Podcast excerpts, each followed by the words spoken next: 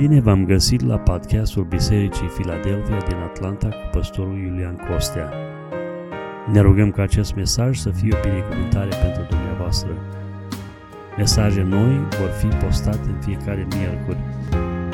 Dumnezeu să vă binecuvinteze!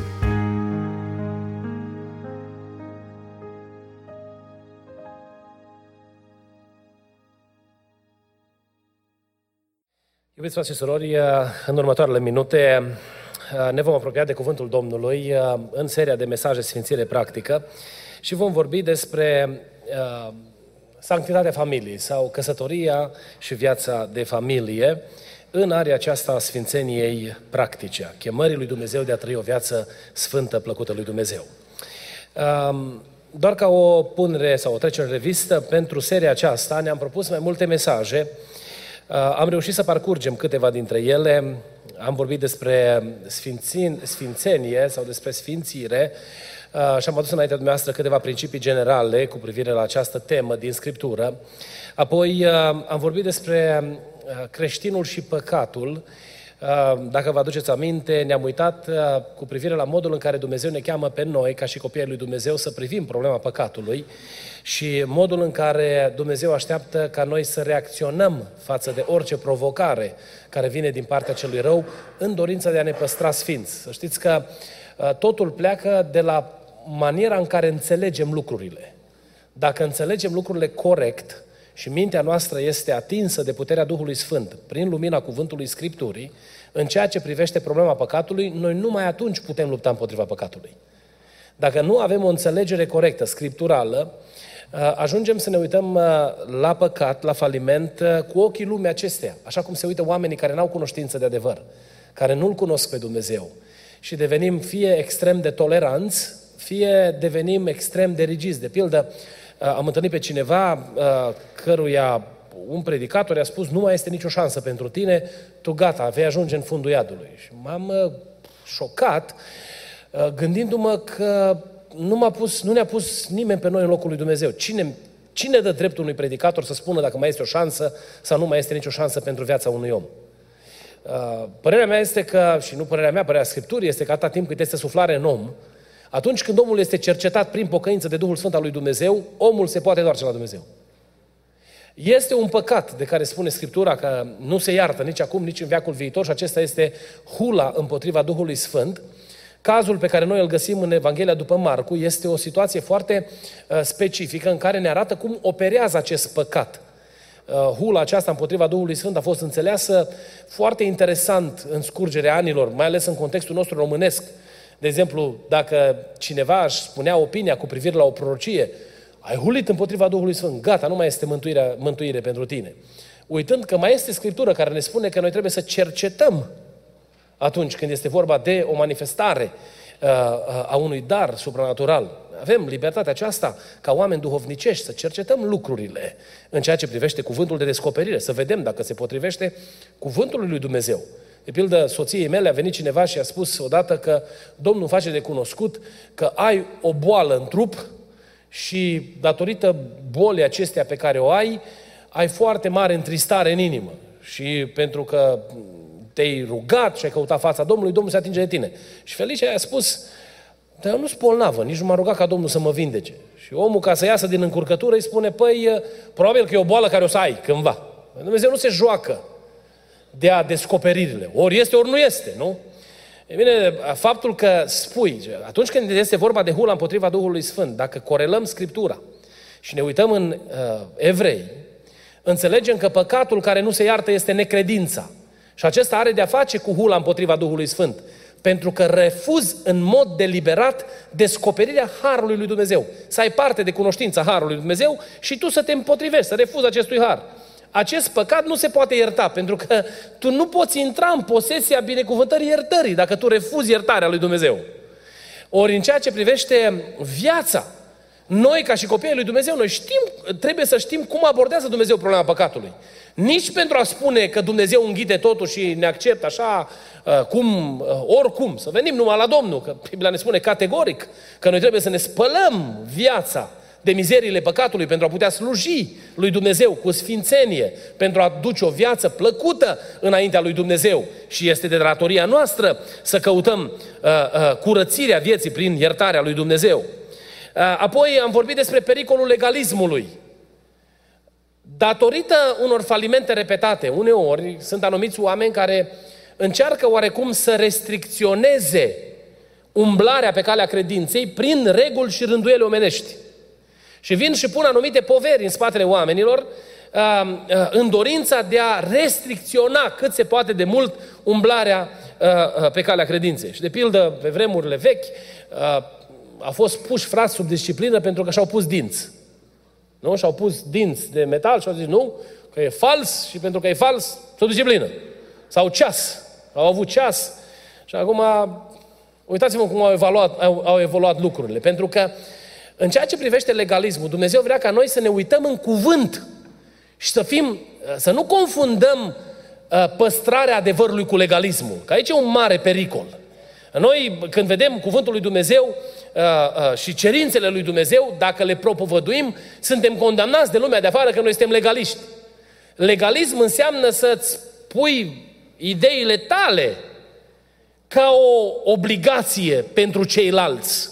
Nu a sugera, a recomanda, a oferi cuvântul lui Dumnezeu, care este revelat. Și Dumnezeu să ne ajute să iubim cuvântul lui Dumnezeu. Uh, odată unui grup de tineri s-a dat un uh, uh, survey și pe survey era trecut o întrebare cu privire la sfințenie. Să, cel care a făcut survey-ul a vrut să vadă cum înțeleg tinerii aceea sfințenia. Și unul din tineri a zis că uh, it's an old-fashioned Romanian concept. Că sfințirea e un concept învechit românesc. Aia e sfințenia. Nu, sfințenia e cerința lui Dumnezeu în Scriptură.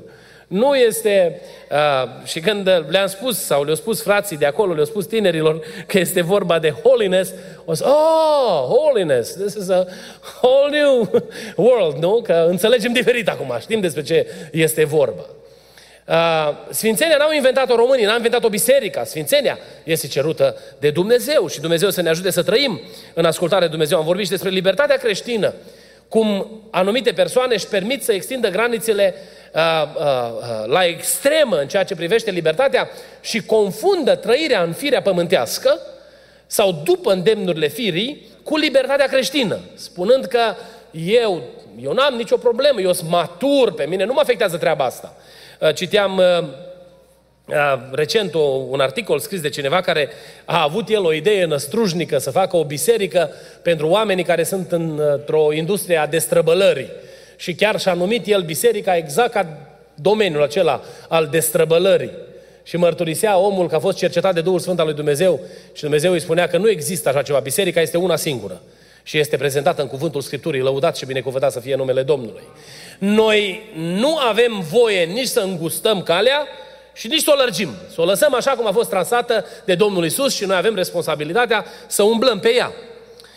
Apoi am vorbit despre creștinism sau creștin, creștinul în spațiu virtual provocările pe care noi le avem prin social media, prin mijloacele acestea de comunicare în masă, prin resursele video de care dispunem, vlogging este acum o uh, extraordinar. Toată lumea uh, își spune tot ce gândește și uh, intră în spațiu virtual cu păreri și idei pe care, pe care le au. Twitter este de-a dreptul ridicol. Eu când văd cum poartă anumiți politicieni dialog pe Twitter, mă gândesc, am ajuns de mirul lumii.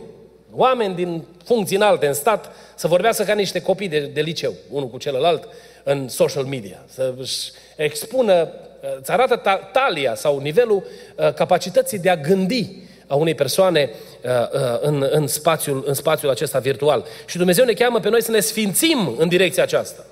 Să folosim resursele pe care le avem pentru gloria lui Dumnezeu, punând granițe clare și să nu trecem hotarele așezate de Dumnezeu, pentru că principiile rămân aceleași și în lumea virtuală. Una din problemele societății contemporane este că ne-am creat un spațiu dincolo de existența noastră de fiecare zi. Și în mintea noastră ajungem să credem că e posibil să, să ai două manifestări, să trăiești în două feluri. Într-un fel în spațiu virtual și în alt fel în viața de fiecare zi. Găsit pe cineva care avea o problemă uh, în familie, soția fiind o persoană mai uh, prezentabilă, uh, a primit o provocare de la uh, Instagram să facă reclame. Și îi spunea că dacă faci reclame de genul ăsta, primești vacanțe gratuite și a zis, why not? Și a început sora noastră credincioasă să se pozeze în tot felul de ipostaze nepotrivite, care sunt o urăciune înaintea lui Dumnezeu, în dorința de a primi o vacanță gratuită pentru familie. Și uh, lipsa de balanță în domeniul acesta ne face să ajungem să falimentăm și să supărăm grav pe Dumnezeu dacă nu suntem atenți la maniera în care noi ne expunem. Principiile lui Dumnezeu rămân aceleași. În lumea reală, în viața de fiecare zi, dar și în spațiul virtual. Am întâlnit oameni care pe bloguri pot să spună lucruri pe care nu le spun față în față. Am, a, a fost o discuție cu o anumită persoană și am intrat în conversație cu acea persoană și apoi m-am dus să-l întâlnesc, să stau de vorbă cu el. Și când am stat de vorbă cu el, se moiase, domne, de parcă era alt om. Și am zis, domne, dar cu câtă uh, uh, lejeritate în spațiu virtual ți-ai permis să arunci vorbe nepotrivite, iar acum când stăm de vorbă față în față, ești altă persoană. Dumnezeu să ne ajute să înțelegem că inclusiv în spațiu virtual, ca și în viața de fiecare zi, în viața curentă, în dimensiunea existenței reale pe care noi o trăim în fiecare zi, noi suntem chemați de Dumnezeu să trăim o viață sfântă, să rămânem lumini pentru împărăția lui Dumnezeu. Uh, în seara aceasta mi-am propus să ne uităm la căsătorie și viața de familie și doar am să încep uh, tema aceasta, o vom finaliza duminica viitoare, dacă Dumnezeu ne dă zile și vom fi în viață. Problema familiei sau viața de familie este extrem de importantă în ceea ce privește umblarea în sfințenie. De maniera în care trăim în viața de familie, depinde modul în care noi ne manifestăm din punct de vedere spiritual în absolut toate dimensiunile existenței noastre. Familia, care a fost ideea lui Dumnezeu, uh, s-a născut, a fost conceptul Creatorului, s-a născut la inițiativa lui Dumnezeu. Joacă un rol crucial în definirea noastră ca individ, ca persoană. Noi nu putem exista disociat de această realitate, de, această, uh, de acest adevăr din viața noastră. Viața de familie ne definește cine suntem. Putem să a, a, a, acceptăm sau să nu acceptăm lucrul acesta a, în funcție de maniera în care pricepem sau înțelegem lucrurile. Trăim într-o perioadă în care se încearcă redefinirea familiei. Și e o problemă mare. Biserica se luptă împotriva uh, variantelor multiple pe care societatea încearcă să le pună pe piață cu privire la modelul familiei. Pro- mișcarea aceasta, LGBT, LMNOP, nu știu câte litere își mai adaugă, uh, Uh, dar problema mare nu este bătălia la nivelul acela. Problema mare este să nu pierdem bătăliile la nivelul primar al existenței familiilor noastre. Pentru că atunci când e vorba de tot felul de mutații de acestea, în ceea ce privește definirea familiei, lucrurile sunt extrem de grave și în anumite situații foarte greu de recuperat. Însă ca să se ajungă acolo, diavolul a folosit o denaturare a valorilor în timp treptat. Să știți că marea majoritate a persoanelor care îmbrățișează diversitatea în ceea ce privește rolurile în familie sau uh, uh, genul, uh, în asocierile, în relațiile pe care ei își permit să le numească familii, se datorează unei unui model alterat în casă. Eu când am citit statistici cu privire la, de pildă, la persoanele care au uh, manifestări homosexuale, în peste 80% din cazuri lipsește tata ca figură de autoritate. Și lucrul ăsta nu ne spune nimic? Înseamnă că modelul așezat de Dumnezeu a fost alterat, a fost afectat. Și când inima unui urmaș care s-a dezvoltat într-o anumită familie, ajunge să se îndrepte spre tot felul de porniri de genul acesta, e deja influențată de maniera în care lucrurile au fost așezate. Sper să fiu înțeles. Dumnezeu vrea ca noi, copiii lui Dumnezeu, să trăim în viața de familie așa cum ne învață Scriptura. Și să avem angajamentul de a păstra familiile noastre după modelul biblic. De pildă, uh, păstrarea modelului scriptural în ceea ce privește sfințenia în viața de familie sau sanctitatea familiei. Pentru că familia este sfântă. A fost așezată de Dumnezeu, a fost inițiată și binecuvântată de Dumnezeu. E locul în care Dumnezeu a zis, creșteți, înmulțiți-vă și umbleți pământul. E locul în care Dumnezeu a dat binecuvântări în ceea ce privește autoritatea, puterea de muncă, întreținerea vieții. E modul în care Dumnezeu binecuvintează în perpetuarea sau transmiterea valorilor. Dumnezeu a binecuvântat familia și de aceea este sfântă. Ei bine, în păstrarea acestei sanctități, acestei sfințenii, acestei imagini sfinte a familiei, păstrarea modelului scriptural joacă un rol crucial. Noi trebuie să ne ținem de scriptură și Dumnezeu să ne ajute la lucrul acesta. Unul din lucrurile care trebuie așezate fără niciun fel de, de, de, de reținere este definirea rolurilor. Cine și ce face în familie. Noi când vorbim de roluri, în general vorbim despre cine spală vasele și cine uh, merge și aduce bani în casă. Pentru că așa a vrut diavolul să ne ducă, să ducă discuția la un, pe un teren paralel, să, creăm, să trăim cu impresia că rolurile au de-a face cu munca pe care noi o ducem în casă sau o facem în familie. Lucrurile pe care noi le facem în casă le negociem, ne înțelegem. Păi dacă într-o zi soția e bolnavă, nu mai se face curățenie în casă? Nu, la bărbați, ne cade mâna să aspirăm. Nu ne cade, nu. Nu am devenit mai puțin bărbați dacă facem o treabă de genul ăsta. Problema însă este că rolul așezat de Dumnezeu în viața de familie pentru bărbat este să fie capul familiei, să conducă familia. Uh, știți ce este foarte interesant? Și spun asta în special bărbaților. Când este vorba de rolul acesta de cap de familie. Uh, gândiți-vă dumneavoastră cum vreți să funcționați. Dumnezeu, dumneavoastră vă va cere socoteală. Dacă vreți ca altcineva să ia decizii și dumneavoastră să fiți responsabili de deciziile alea, go ahead. Go ahead. Dacă vreți ca altcineva să fie, pentru că problema lor deciziilor implică responsabilitate, implică uh, asumarea uh, uh, uh, uh, uh, suportului, susținerii valorilor pe care noi le, pro- le promovăm. De aceea bărbații renunță ușor la problema uh, uh, luării deciziilor. Du-te mă la mamă ta și întreabă pe ea, că îți spune ea cum trebuie să faci. Și nu e mai simplu treaba asta, nu? Vine copilul și te întreabă, uh, pot să am a sleepover? Păi și tu, ca tată, îi spui, du-te la mama. Și mam, el zice, dar mama m-a trimis la tine. Păi du-te că te aprobă ea, du-te că știe ea ce trebuie și ce zice ea așa e bine. Nu? În loc să zic, ok, let me, let me talk, lasă-mă să vorbesc cu mama și să venim și să-ți spunem ce o să faci. Și asta e un lucru elementar, mic, pe care, la care noi ne uităm. Să nu mai vorbim în alegerea carierei.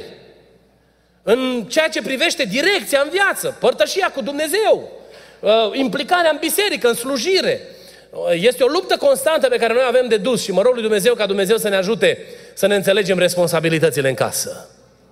Să ne îmbrățișăm rolurile cu demnitate. Rolul de conducător în familie nu înseamnă dictator abuziv care bate cu pumnul masă și în, în spatele lui totul trebuie să stea drept, nu? Ci înseamnă abilitatea de a-ți asuma responsabilitățile înaintea lui Dumnezeu. Și unei femei nu o să-i cadă niciodată unghiile de la mâini dacă soțul ei va trebui să aibă cuvântul de autoritate în casă. Ci din contră, sentimentul acela de protecție și stabilitate vine în urma unei conduceri echilibrate în care soțul este capul și soția este ajutorul potrivit. Modelul acesta nu l-a inventat Iulian, că dacă l inventam eu, putea să spuneți, ok, tu ești o țără mai tare de voce, soția e mai mică de statură, tu ai legea pumnului, ai rezolvat treaba. Nu se pune problema în felul ăsta. Lucrul ăsta ne spune Dumnezeu fiecare dintre noi. Și Dumnezeu să ne ajute să putem să ascultăm de ceea ce ne spune Dumnezeu. Vrei să ai o inimă plină de pace, plină de liniște, uh, urmărește uh, cu atenție rolurile încredințate de Dumnezeu, structura de autoritate. Dar este un punct pe care vreau să subliniez și cu acesta încheie în seara asta. În ceea ce privește modelul scriptural al familiei, mărturia familiei joacă un rol extraordinar. Noi am avut un lucru bun în uh, uh, context românesc. Domne, să nu ne vorbească lumea de rău. Și pentru chestia asta s-a tras cu dinții ca lucrurile să fie bine în casă. Relația dintre soț și soție să fie ok, relația cu copii să fie ok, dintre frați, surori să fie ok. M-am auzit de multe ori părinți spunându-le copiilor, mă, nu vă certați, că ajunge lumea să vorbească de noi. Ei, noi nu trebuie să trăim sub imperiul dorinței de a impresiona pe alții, dar mărturia noastră este crucială în ceea ce privește viața de familie. Dumnezeu ne cheamă ca noi să fim preocupați ca prin imaginea familiei noastre să strălucească modelul relației dintre Hristos și biserică. Să se vadă, așa cum spune Apostolul Pavel în, în, în Efeseni, cum își iubește Hristos biserica și cum biserica este supusă lui Hristos. Păi biserica nu face nimic fără Hristos. Dacă ajungem să facem ceva fără Hristos, suntem vai și șamar de noi. Am pornit pe o cale greșită și nu o să ne mai redesăm niciodată. Dacă stăm în supunere și ascultare de Hristos, propășim. Se mântuiesc oameni între noi, atmosfera și ambianța închinării este extraordinară, simțim entuziasm și bucurie ori de câte ori ne apropiem de Dumnezeu, dar dacă mergem pe altă cale, se transformă totul într-un spectacol care trebuie susținut cu bani și nu puțin bani. Care trebuie susținut cu talente și nu talente de ori de care. Prea iubiților, în viața de familie, Mărturia pe care noi o avem, sau măr- obiectivul mărturiei noastre este de a, de a arăta în fața lumii cum arată relația dintre Hristos și Biserica Lui. V-am mai spus eu și cu altă ocazie, a fost o familie la Chicago cu care am stat de vorbă când ne-am vizitat și ne spuneau cum Dumnezeu a mântuit pe vecinii lor. Și le spunea că ne-am uitat la voi și am văzut cum faceți grătar. Am văzut cum vă urcați în mașină, am văzut cum vorbiți cu copiii. Se uitau vecinii la ei și au venit într-o zi la ei și au zis, mă, unde vă duceți voi duminică dimineață, vreau să venim și noi. Nu știu unde merge. Și au zis, n-am putut veni la noi, dar i-am zis, ok, mergem și au dus la o biserică americană de acolo, din, din neighborhood și oamenii ăștia au primit cuvântul și au fost mântuiți. De la modul în care s-au comportat ca și familie care se teme de Dumnezeu, binecuvântat să fie numele Domnului. Preocuparea pentru mărturie trebuie să rămână pe obiectivul sau lista obiectivelor noastre în permanență. Să ne dorim să avem o mărturie bună de dragul Domnului Isus Hristos. De multe ori noi ca părinți spunem copiilor, mă, nu mă face de rușine. Nu? Pentru că vrem să nu ne facă de rușine. Să ne ajute Bunul Dumnezeu să transmitem copiilor noștri adevărul că la familia noastră se uită Dumnezeu. Și Dumnezeu să-și găsească plăcere în maniera în care trăim în mijlocul casei noastre.